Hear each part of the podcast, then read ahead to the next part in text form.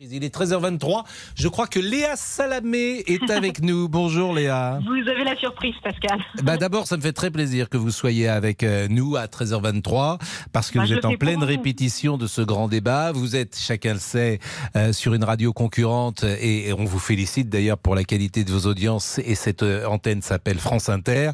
Mais je voulais vraiment vous remercier d'être présent avec nous. Comment allez-vous? Écoutez, ça va, la pression monte. Vous avez raison de le dire. On est, on est en pleine répétition là avec Gilles Boulot. On a bossé tout ce matin pour peaufiner les questions, l'ordre des questions, comment poser des questions euh, qui soient le plus les plus plates possibles au fond, parce que c'est vraiment pas un moment où il faut euh, la ramener quand on est journaliste. C'est vraiment un exercice de sobriété et d'humilité. On est au service des Français pour poser les questions qu'ils se posent et pas pour euh, essayer de briller ou. c'est vraiment un job de modérateur. C'est quelque chose d'assez différent de ce qu'on fait habituellement, Gilles Boulot ou moi, ce qui, qui sont des, des jobs de de- de- d'intervieweur. Là, c'est vraiment un, une- un- un travail de modérateur. Donc voilà, la pression monte, on est concentré. Là, on fait les répétitions, les axes caméra, etc. Tout est extrêmement chronométré et millimétré. Il y a la place.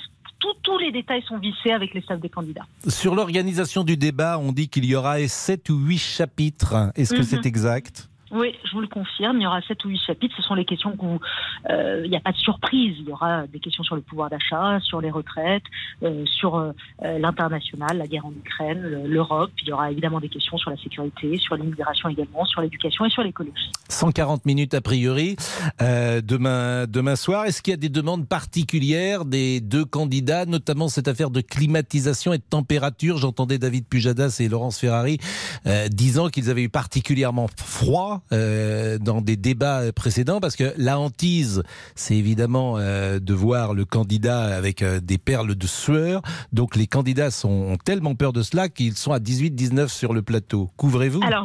Ne vais pas vous mentir, c'est pas moi qui suis chargée de ça, mais je sais Mm. qu'il y a cette question qui est posée. Euh, je, je- je ne sais pas euh, quelle est la température demandée par Emmanuel Macron et par Marine Le Pen, mais je comprends en fait. Pour tout vous dire, je trouve pas ça scandaleux. C'est-à-dire que c'est un moment tellement important, tellement décisif, à quatre jours du vote. Euh, ils savent qu'il y aura des millions de téléspectateurs qui vont regarder. Certains vont se décider à ce moment-là, et tout peut euh, jouer. La manière dont vous êtes assis, la couleur de la cravate, si vous transpirez ou si vous ne transpirez pas.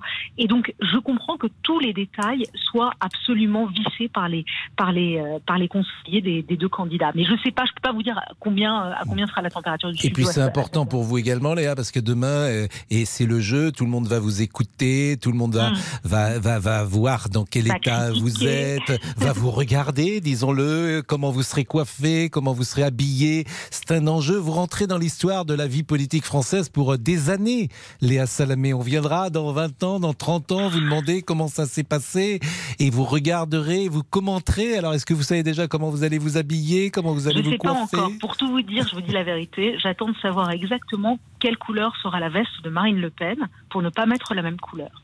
Voilà. Et je ne sais pas à l'heure où je vous parle de quelle couleur sera la veste de Marine Le Pen et je saurai en fonction. Bon, bah écoutez, en tout cas, vous avez l'air très détendu. euh, et Non, c'est ce qui importe. non, vous avez. je, je masque le- les choses, mais. euh, Mais non, mais vous avez. Moi, alors d'abord, je, vais vous dire quelque chose. Léa, je suis très content parce que c'est quand même un marqueur dans une euh, carrière professionnelle. C'est pas rien. Euh, Mm. C'est aussi une, euh, comment dire, une reconnaissance de votre excellence, hein, disons-le, euh, d'être choisi.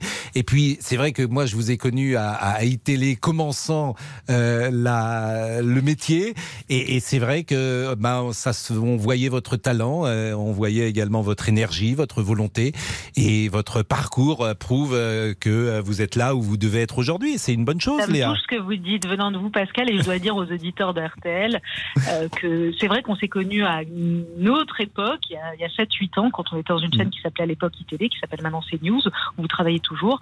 Et c'est vrai que très vite, vous m'avez encouragé. Moi, je venais d'arriver à et vous m'avez encouragé, vous m'avez toujours poussé. Et quand, euh, au moment où Laurent Ruquier m'a proposé de venir être chroniqueuse sur On n'est pas couché, où beaucoup de gens me disaient n'y va pas, n'y va pas, vous avez été un des rares qui avait dit euh, vas-y, prends ta chance. Bon, bah, en tout cas, vous l'avez prise, votre chance. Et puis, euh, vous incarnez un journalisme moderne, un journalisme offensif, un journalisme indépendant. Et c'est ça bah aussi qu'on pas voulait... très offensif. Non, oui, mais c'est ça qu'on voulait saluer. Et puis, vous faites un peu partie de la famille RTL parce que vous avez un lien, effectivement, avec l'ami Laurent Ruquier, euh, Absolument. Léa. Donc, vraiment, bravo à vous. J'imagine que c'est de la bonne tension quand même ce soir. Cette nuit, ça va être de la bonne tension. Ouais. Et c'est des moments... combien- je pense pas que je vais, pas, je vais beaucoup dormir. hein, Mais c'est des moments importants dans une vie. C'est voilà, c'est comme un joueur qui va jouer une finale de Coupe du Monde. Vous savez, tous les journalistes partent sur la même ligne. Hein, ils ont 20 ans, 25 ans, ils sont dans des écoles. Et puis aujourd'hui, bah, vous, vous êtes euh, en train d'animer la, finale euh, de la présidentielle. C'est pas rien dans une carrière. Donc bravo à vous. Bravo à vous, Léa Salamé. 13h28, la pause.